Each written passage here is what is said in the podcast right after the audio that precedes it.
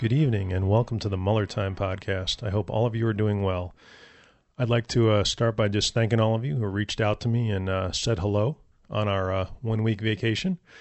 Uh, it did occur to me that not everybody is on social media, uh, so I, I tried to let everyone know that we were taking a week off on uh, Facebook, Twitter, Instagram, et cetera. But uh, thank you, all of you, for your emails. That really meant a lot to me.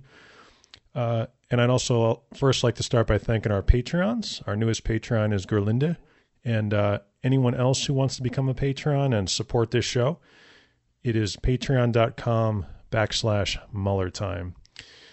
Now, as I mentioned, uh, the reason we took a week off is basically to read and process the Mueller report.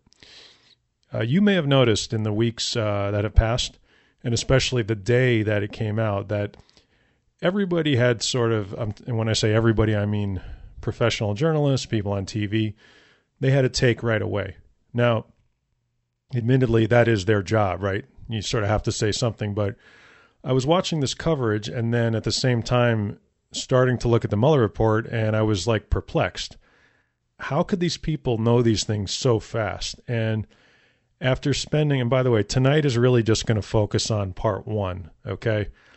Uh, I consider myself a reasonably smart person, and I am still at a loss to how our professional journalists and people uh, on T V really were able to read and um, sort of digest and process it so fast. And then, of course, I came to the realization that they hadn't. They hadn't. Even with a team of people, the Mueller report is still largely unknown by the public. Now, yes, I know that you read it, because you listen to Mueller Time and you're an educated person. But upon my first reading, I don't think it's possible to really digest this thing without having read the entire thing at least three times. That's my impression. And over the next year, when I have time, I'm going to be going back and reading it. There's, you know, it's a historical document. There's so much information in there. Tonight is going to focus just on part one. And what I really did when I was reading it was just, I just want to talk about the things that jumped out at me. That's what tonight's show is. Uh, again, the public at large really doesn't know what's in there or understand what's in there. And I have some thoughts on that that I want to get to at the end of the show. Uh, but what I'm trying to say is that if if I find it challenging to digest the Mueller report, and I'm sure you at times did too, what is the average person in this country going to do? People, you know, working people, full, I mean, all of us are working people, but you know what I mean. People, you got kids, you got a full-time job. I mean, you're going to read four hundred fifty pages. And part of what I want to do tonight, and part of what I think anybody who's involved in this, what I do here, what we do here, is to to explain this and really bring it, um, you know, bring public attention to it. Now, that's the point of the report. That's what Mueller and his team did. But uh, even still, there there is some value to having a type of a, uh, for lack of a better phrase, a Cliff's Notes of this thing. So uh, as you know, the Mueller report is divided into two sections, okay? So the first section, part one, is devoted to the Russian interference in our election, the hack, right? And that, uh, in part two, is obstruction of justice by the Trump campaign. And I'm going to get to that in another episode. Uh, I really just focused on part one. And that's, like I said, tonight is really just about the things that jumped out at me. And if there's something that jumped out at you, uh, it's MuellerTimePodcast at Gmail. And just let me know what you think. And we'll, uh, you know, we'll bring that up. So, oh, by the way, one more thing. The, in typical government bureaucracy, I sound like a Republican, but it really was so hard to read that P D F document, or I found it hard. So I, I went ahead and bought the Washington Post version, uh, the ebook, which was really so much easier. And uh, you can kind of search through it. I posted that on, our, on the Mueller Time Facebook page, and immediately I started getting all these comments. It should be free. It's like, yeah, it is free. But I'm just saying this is a better, this is a better way to look at it. So um, Mueller Report Part one. Okay. So the the the main thing I took away from this, and again, Mueller had his reasons for indicting or not indicting, and we will get into that in an upcoming episode, which is really part two. But the overarching thing I wanted to say was that, as you know, from reading it.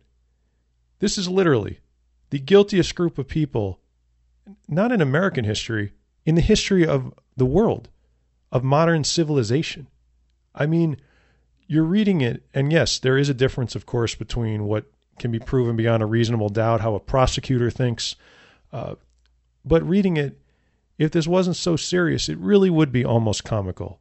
Uh, it's just, it's it's two hundred twenty pages or so of just every person in that campaign being the sketchiest, shadiest person around. And um, so these are the things that jumped out at me. I kept a running list all week, okay? Um, the first is that the the Internet Research Agency's campaign, uh, even before they focused on our election, and just um, when I say campaign, I mean the general disinformation campaign, actually has a name, and it's called Project Lakhta. Now, that just sounded like something out of a James Bond movie, so I thought that was actually kind of cool sounding, as messed up as that is.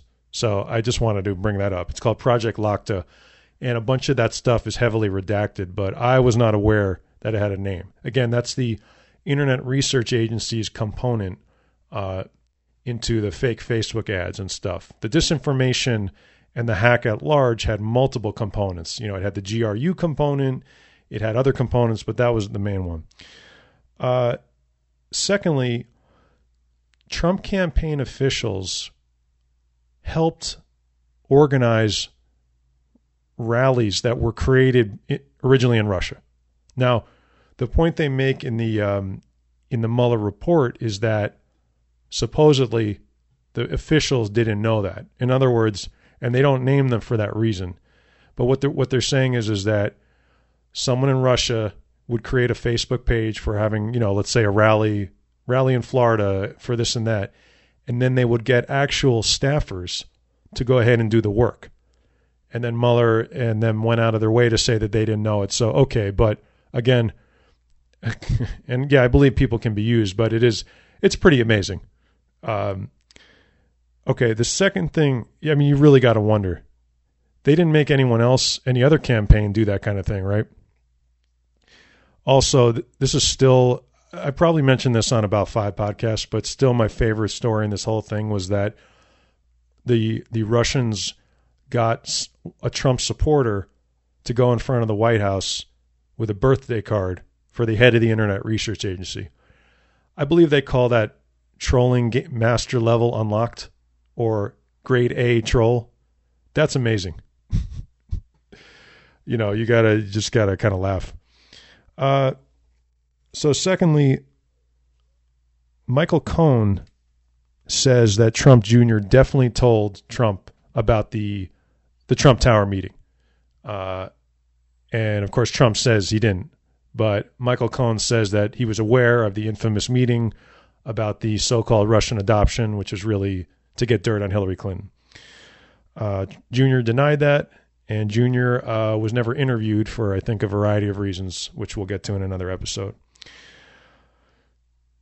Donald Trump, now this was one of the biggest takeaways of things that I, I found amazing.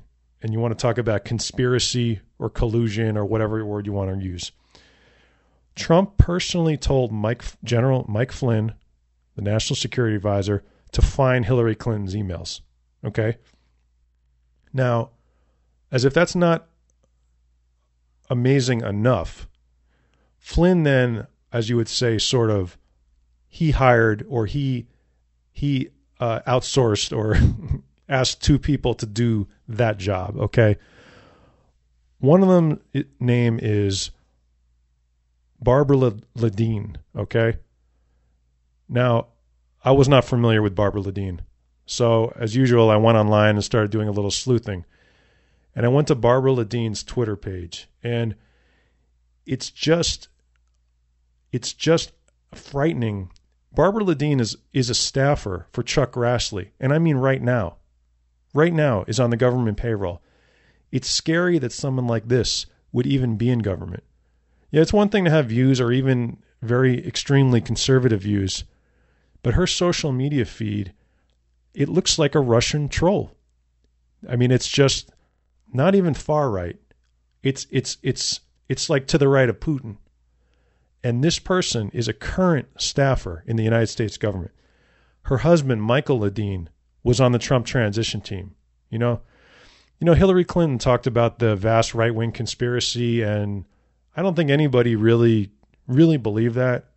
But now we know that really there was a lot of truth to that, that there's these people out there, and they're, it's like it's like cockroaches. They're just they're just below the surface, and then they just come out. They come out when when the timing's right. I don't know if that metaphor really works, but you you you get the general picture. So Barbara Ledeen goes about what I mean, you you can't make this stuff up. First of all, she writes she starts contacting different people, writing emails that are like, it's like a really bad spy novel. You know, you could tell that she was like sort of enjoying it, and that she knew that she knew that it was wrong. That's that's pretty clear. Uh, so she's reaching out to like various people, and then she comes up with this, she writes this twenty-five page document about how they're going to get the emails. And she's throwing around phrases like the dark web, clearly without even knowing really what that is. And then uh, on top of that, so she ends up getting some emails, but they were fake. Uh, because again, this is, it's, again, it is almost comical if it wasn't serious. It sounds like a very elderly Fox News viewer who has decided that they're going to be like a hacker, you know, but they don't really know how to even boot up a computer. And then on top of that, she developed a plan that she said they could get the emails and have them translated by Iranian and Chinese intelligence. Let me repeat that again. A person close to Donald Trump wanted to hire two hostile intelligence agencies, hostile to our country, to to get Hillary Clinton's emails. I want to know why this woman isn't locked up right now. Because if you or I did that, are you kidding me? Iranian intelligence? So that part didn't even mention Russians. Um, you know, these people are ruthless. And they, I, I have to ask, how do you even think of something like that? It's, it's a truly dark place. Um, the second person that Mike Flynn hired was was Peter Smith, and that story is much more well known, uh, although there's a lot more to be found about that for sure, because Peter Smith, right before he committed suicide, gave an interview to the Wall Street Journal where he basically, I guess it was like a confession.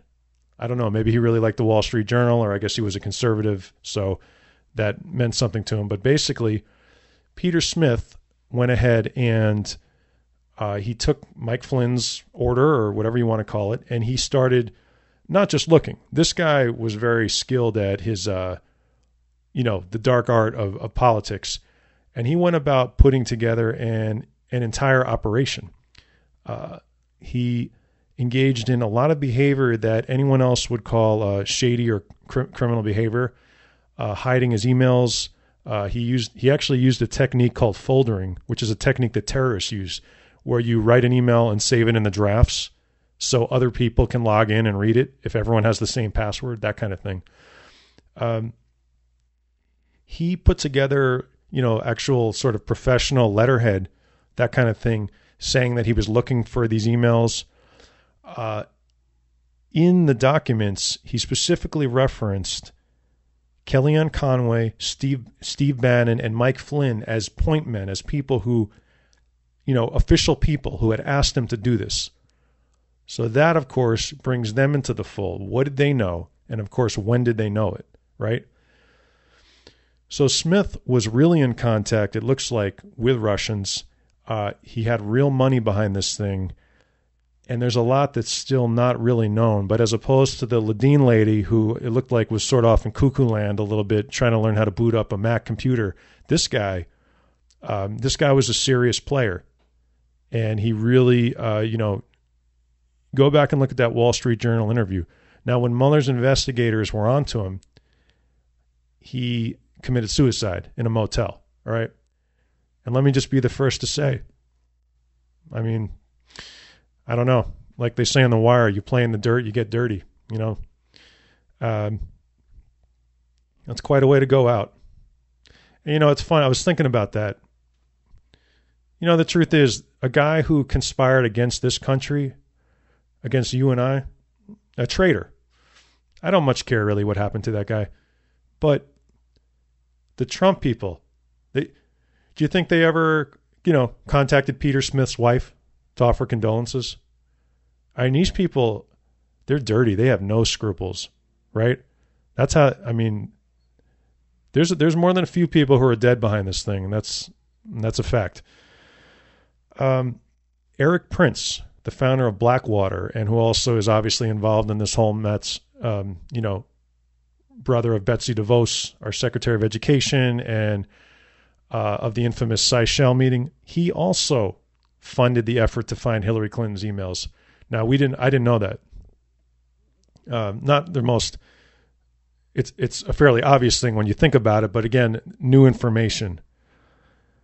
Um, Trump campaign officials, and specifically Kellyanne Conway, Brad Parscale, the current campaign manager to the next uh, to Trump's twenty twenty campaign, Trump Junior and Flynn, all spread Russian propaganda. Again, Mueller goes out of his way to say that it was supposedly unknowingly, right?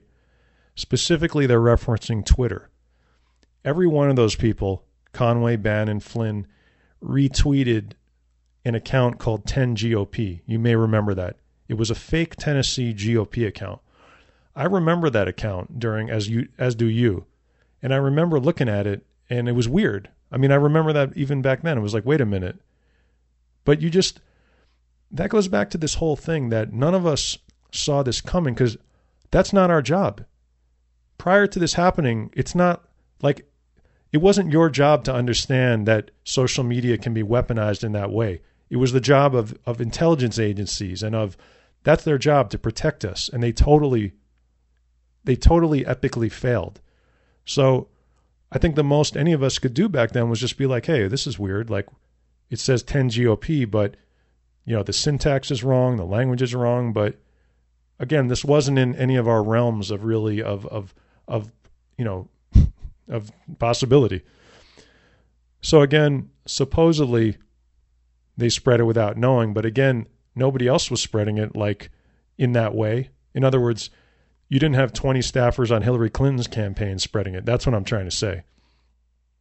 Um, also new information, Trump Junior communicated directly with WikiLeaks, which was somewhat known, but Here, here, here's the fascinating part. A guy named Jason Fishbein or Fishbein, Fishbein. I don't know. It just sounds like a fake name you'd make up if you were like, I don't know, in high school or something. You're just like late for school. Hey, Jason. Sorry, Jason Fishbein. Um, I don't know. I'm trying to think of a joke there, but couldn't do it. Uh, a guy named Jason Fishbein contacted WikiLeaks.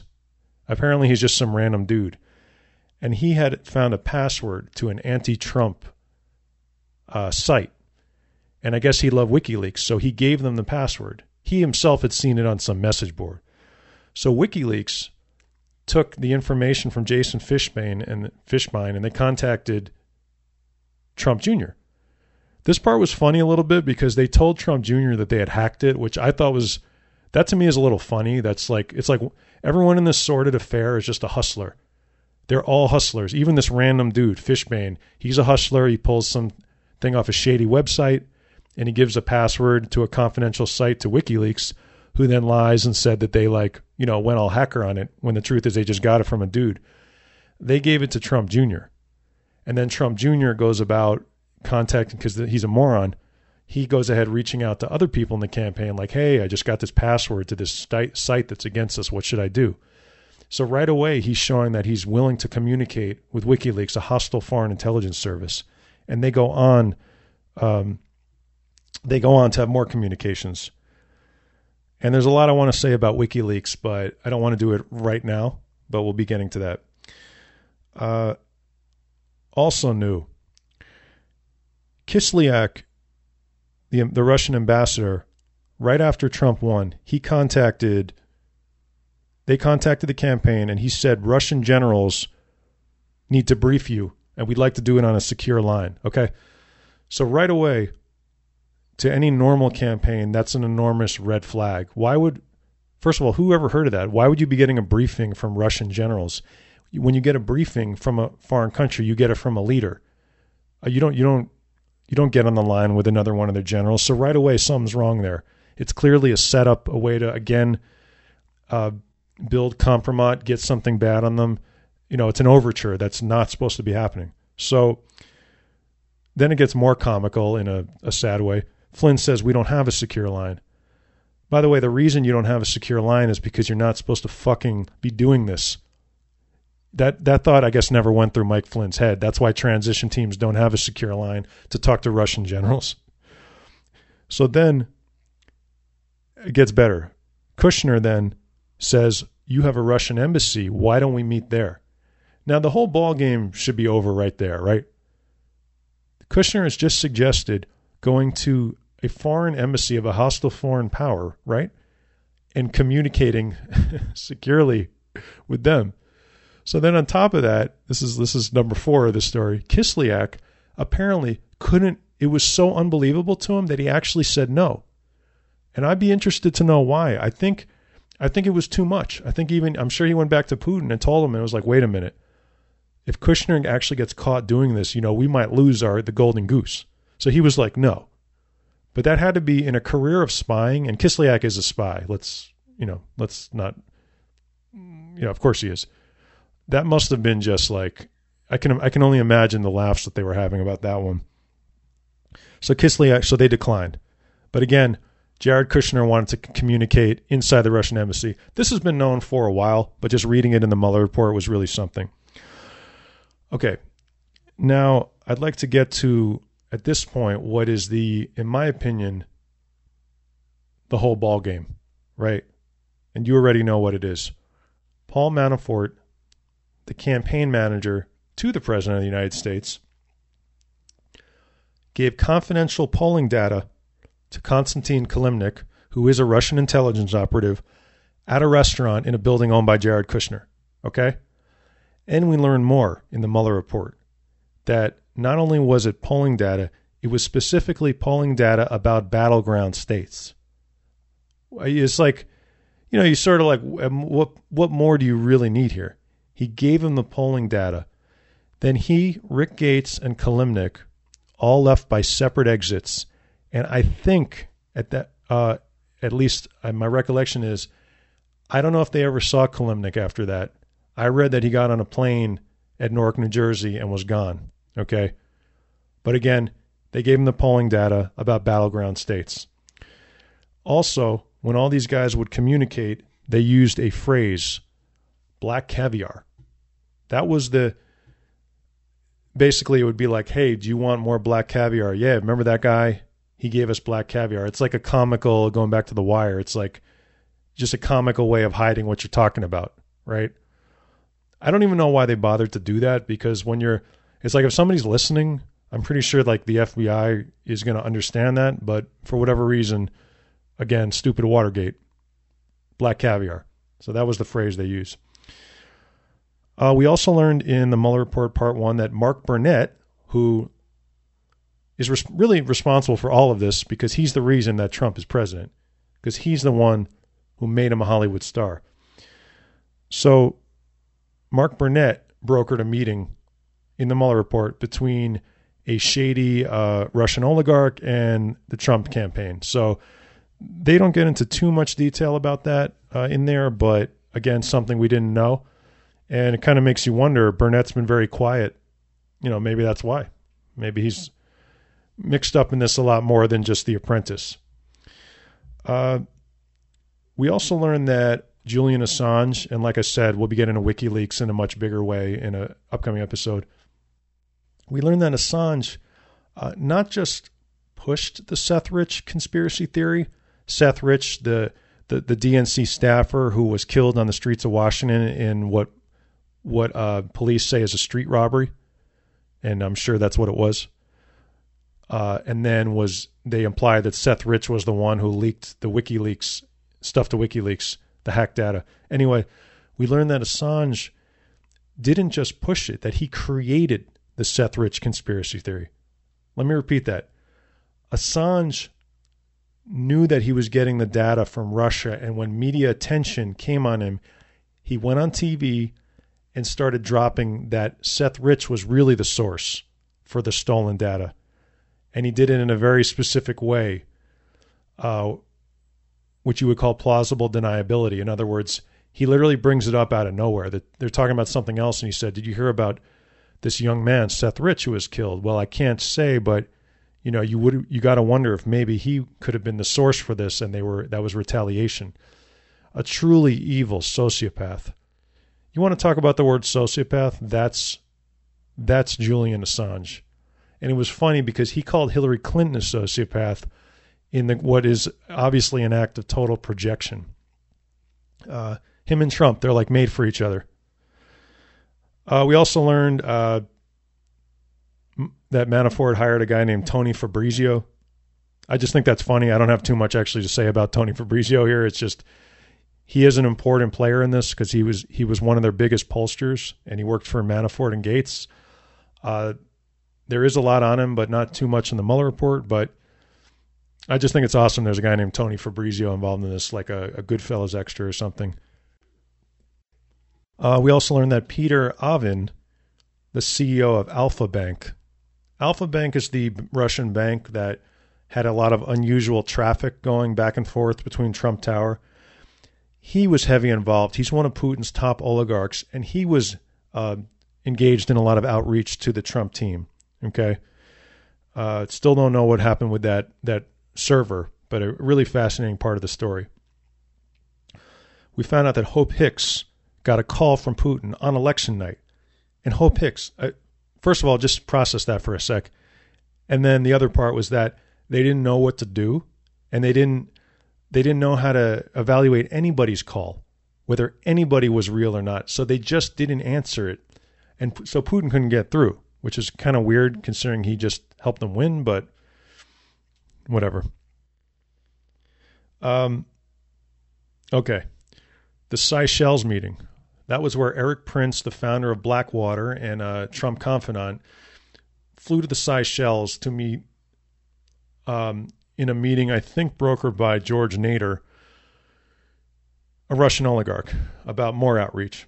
So what we learned about the Seychelles meeting, which is one of the bigger parts of this entire escapade, was that Erik Prince and Steve Bannon deleted all their communications about this meeting, that they were working on it together, and they, they used encrypted apps and deleted everything.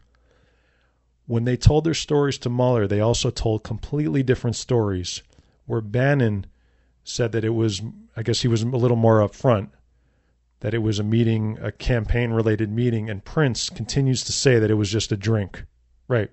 You flew halfway across the world to a place none of us ever heard of to have a drink with a Russian oligarch. And they say that uh, Prince, I'm pretty sure Prince's name is in one of those twelve cases that is, is uh, you know, has been farmed out, because we know for a fact that he lied to Congress about that meeting. Uh, we also learned that Kushner met with V E B, uh, the head of V E B, which is a sanctioned Russian bank. And right after that, the bank published, they appeared in various Russian news or, uh, articles saying that Kushner had met with him on business. Kushner can, says that it was campaign business, and all the Russian papers said that it was business business. Sort of interesting. You know, it, it again, it looks like what the Russians were doing was sort of, again, more compromise, right? Meet with this guy, and just by being there, he's sort of instantly dirty, and then float it to all the newspapers. Um, we learned the name Richard Burt, a businessman uh, who was, again, another Trump associate and an intermediary. The part about Burt that was interesting was Burt's communications between um, the Trump campaign and Russian oligarchs. He went out of his way to hide things. He, in his emails, he calls the Russian outreach Project A. He never wants to say that he's reaching out to Russians, showing that he knows that he's doing something wrong. He also repeatedly says that he's just a third party working for somebody else, which was a lie.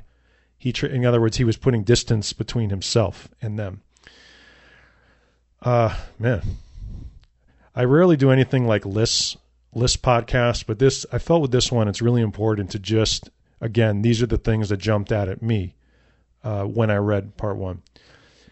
Uh, we learned that D C Leaks, which was, again, uh, one of the websites created by the Russians to leak the um, D N C emails and the D C C C.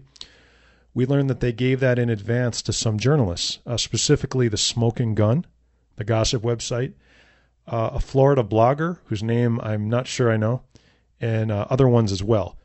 Mueller doesn't list their names uh, except for, I don't even think he lists the Smoking Gun. I just, I've read that somewhere else. Because again, the idea is that they didn't technically, I guess they didn't technically break any laws. So it's like, you know, they don't want to, you don't want to defame anyone's character. Uh, we learned that Jerome Corsi, the right-wing uh, extremist who is the source of many conspiracy theories, uh, had a proffer agreement when he talked to Mueller, meaning that he, although he insists that he did nothing wrong, he had an agreement where he couldn't be prosecuted for saying things, which is usually, that's the kind of thing that guilty people do. Uh, we learned that Stephen Miller and Corey Lewandowski were well aware of George Papadopoulos' outreach. Again, Stephen Miller, uh, still a top guy in our White House, and Corey Lewandowski, who's been fired but is is a Trump confidant, that they knew well that Papadopoulos was meeting with Russians, that he was reaching out to them. They knew what he was doing. And it was actually surprising how, you know, the joke about Papadopoulos being the coffee boy, and if you heard my interview with Scott Steadman, the investigative journalist, Scott was on the forefront. I think it's, you'll find that uh, one or two episodes ago. Scott was the journalist who proved to the world that Papadopoulos wasn't a coffee boy, because that was the narrative till Scott started writing. And if you read the Mueller report, that really validates, I mean, you know, I take my hat off to Scott, because Papadopoulos is so important in part one. It's actually amazing. His name, it must be the name that's that's reflected the most, other than maybe Trump. Uh, really an important player. And there's still things that are going on with Papadopoulos. But the point is, is that Stephen Miller, whose name you don't hear often, and Lewandowski, at least regarding this, they knew what he was doing. Uh, I'd also like to add that the the most heavily redacted stuff in part one are involving WikiLeaks and the meeting in the Seychelles. There's a lot of speculation on why. Ongoing cases, Barr trying to hide things. But again, that's something that I think should jump out at everyone, that when he decided to redact things, you know, most of most of the Mueller report we can read, but that part about WikiLeaks is just page and page after page of just redaction. So what's going on there, and why does Barr want to hide it from us? Okay, so in total, those are the things that jumped out at me, and when I read it. And the whole time I kept a list, and that essentially are the things that jumped out. Um, you know, in the next episode, I'm going to go ahead and talk about part two, which is the Trump campaign and their overtures to Russia. And again, we're going to be coming back to this. It's not like we're going to stop talking about the Mueller report, because this is far from over. But those are the things that jumped out. If there's something that jumped out at you that you think that we should talk about, or that I should know about, or tell people, it's MuellerTimePodcast at Gmail. Uh, you can also cont- contact us on Facebook at MuellerTimePodcast, Twitter, MuellerTimePod, Instagram is MuellerTimePodcast. Uh, my personal account is Eric LeVay, uh, E R I C L E V A I. Uh, there's going to be a lot to talk about uh, in the in the upcoming weeks. Uh, as always, I want to thank everyone, list- you know, for listening, and that who. Uh, We're cool with just us taking a week off to read. There's so much in this document. And again, I do want to commend the special counsel and the people who worked for him for this amazing historical document. There's a lot of talk right now about the decisions, why things were made and weren't made. My personal feeling on that with regards to why Trump is still in office and not in a jail cell is that I need to know more about those redactions, and I need to know more about the cases that haven't been prosecuted before I make a judgment on on certain decisions that were made involving this investigation. We have a long road ahead of us. Uh, as always, I want to thank you guys for listening. If you want to become a Patreon, it's patreon.com backslash Mueller time.